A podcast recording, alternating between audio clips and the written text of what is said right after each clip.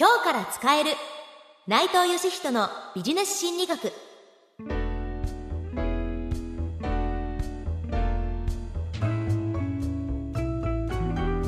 こんにちは、ナビゲーターの南雲のぞみです。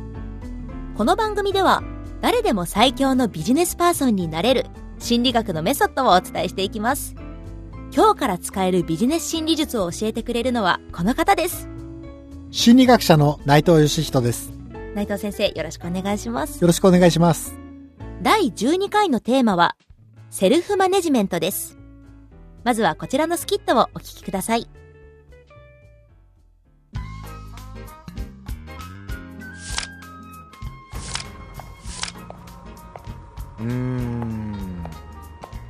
あれ、本屋で会うなんて珍しいね。あ、お疲れ。何買いに来たの？いろいろ仕事の役に立ちそうな本を探してたんだ。そっちは何を買いに来たの？実は私もスキルアップしたいなと思ってて、社会人になると学校みたいに教えてくれる人いないし、自分で頑張らないとね。そうそう。でも勉強すること多いから、まずは効率的に勉強する方法を知っておいた方がいいような気がするな。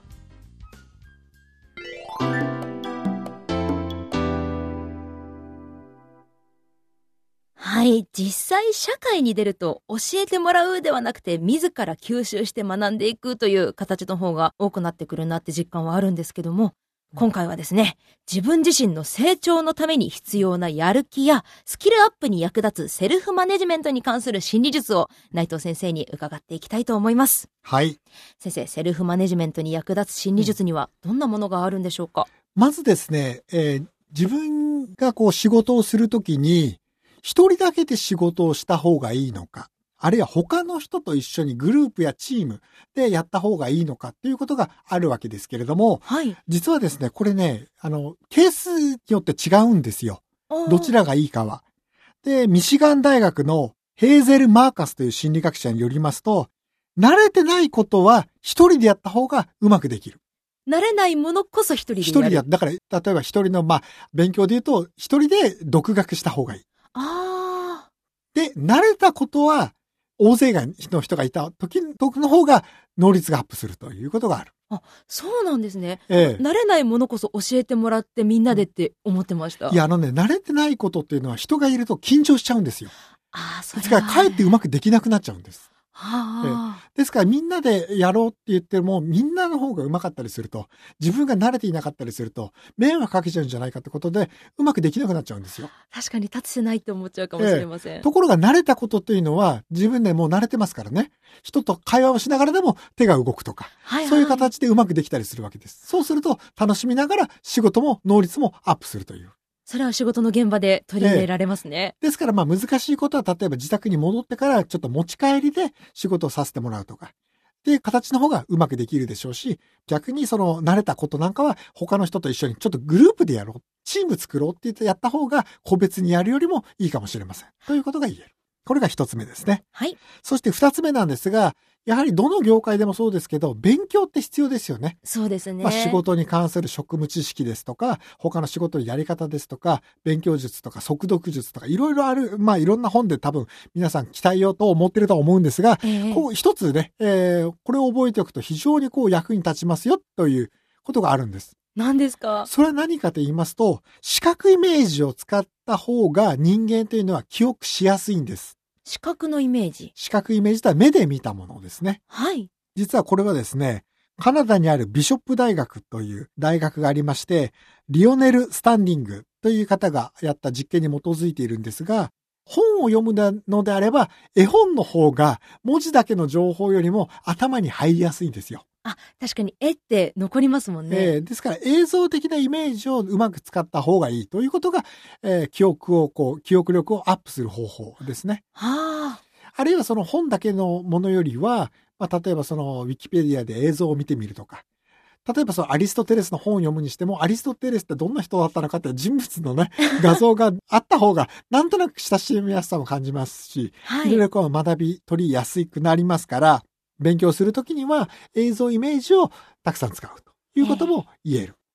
なるほど。視覚的に何かを表現したりとか、そういう映像を持ってきてそうですね、自ら能動的に見るってことですね。あるいはその企画なんかを立てるときにも、まあ落書きというんですかね。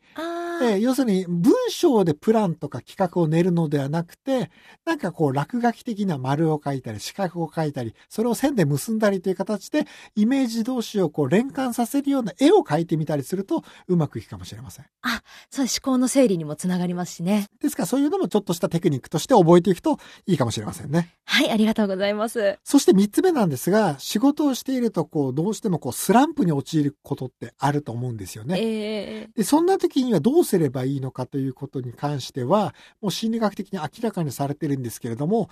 基本に戻るということです。要するにスランプに陥るとどうかと言いますと、今現在できる仕事ができなくなっているのがスランプなんですね、はい、ということは一つ前の段階、その二つ前の段階という形で段階を戻ればうまくできるはずなんですよ。例えば1時間に100個商品が作れる人もスランプになると1時間に80個しか作れなくなっちゃうかもしれない。だからそれでいいんです。で、基本に戻って簡単にできることを繰り返しやっていると、その上のことができるようになりますから。で、それがまた簡単にできるようになればもう一つ上のことをやるという形で現状に戻せばいいんです。まずは初心に帰ってみて、ですからスランプに陥った時には基本に戻って簡単にできることからやった方がいいですよということが言えます。はい。実はですね、アメリカのカンザス大学のキース・ハルペリンという心理学者がやった実験で、はい、例えばなんかこうできなくて不安になったり緊張しちゃう時には、その一つ前、その二つ前という形でやっていくと不安とか緊張を解消できると。いうことが分かってるんですね。例えばその人前でうまくプレゼンテーションができない人には、とにかく人に挨拶するところから始めてみようという。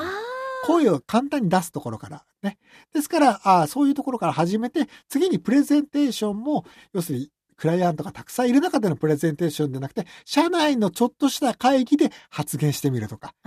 あるいは上司の前だけでパワーポイントで作ったスライドを見せてみるとか、そういうできるところからですね、基本のところからちょっとずつステップアップしながら今の自分に戻していくという形で、スランプを簡単にこう克服できるということも覚えていくといいかもしれませんね。そうですね。スランプの時って本当に視野狭窄しちゃって、もうできないどうしようってなっちゃうので、そういう時には一つ前に戻ってみる。それができなければもう一つ前に戻ってみるかっていう形で、前段階に戻ってやり直すという形がいいんじゃないでしょうか。はい、ありがとうございます。ということで今回のお話をまとめますと、まず一つ目が、自分のパフォーマンスを上げるには、慣れないものは一人でやる。慣れていることはみんなでやるというやり方がおすすめだということ。そして二つ目が、たくさんのことを記憶したり勉強するときには、目で見た視覚イメージを使うと良いこと。そして3つ目が、スランプに陥った時は初心に帰って小さいところからだんだんとステップアップしていくということで大丈夫でしょうか。はい。内藤先生、ありがとうございます。ありがとうございます。ぜひ皆さんも日々の仕事に取り入れてみてくださいね。というわけで今回はセルフマネジメントにまつわる心理術を学んでいきました。ナビゲーターは南雲のぞみ。スキット出演は福田茜、木野和樹、そして内藤義人でした。最後に、思わず誰かに話したくなるおまけ付き音声を audiobook.jp の聞き放題プランで配信中です。ウェブから audiobook.jp で検索して、サイト内で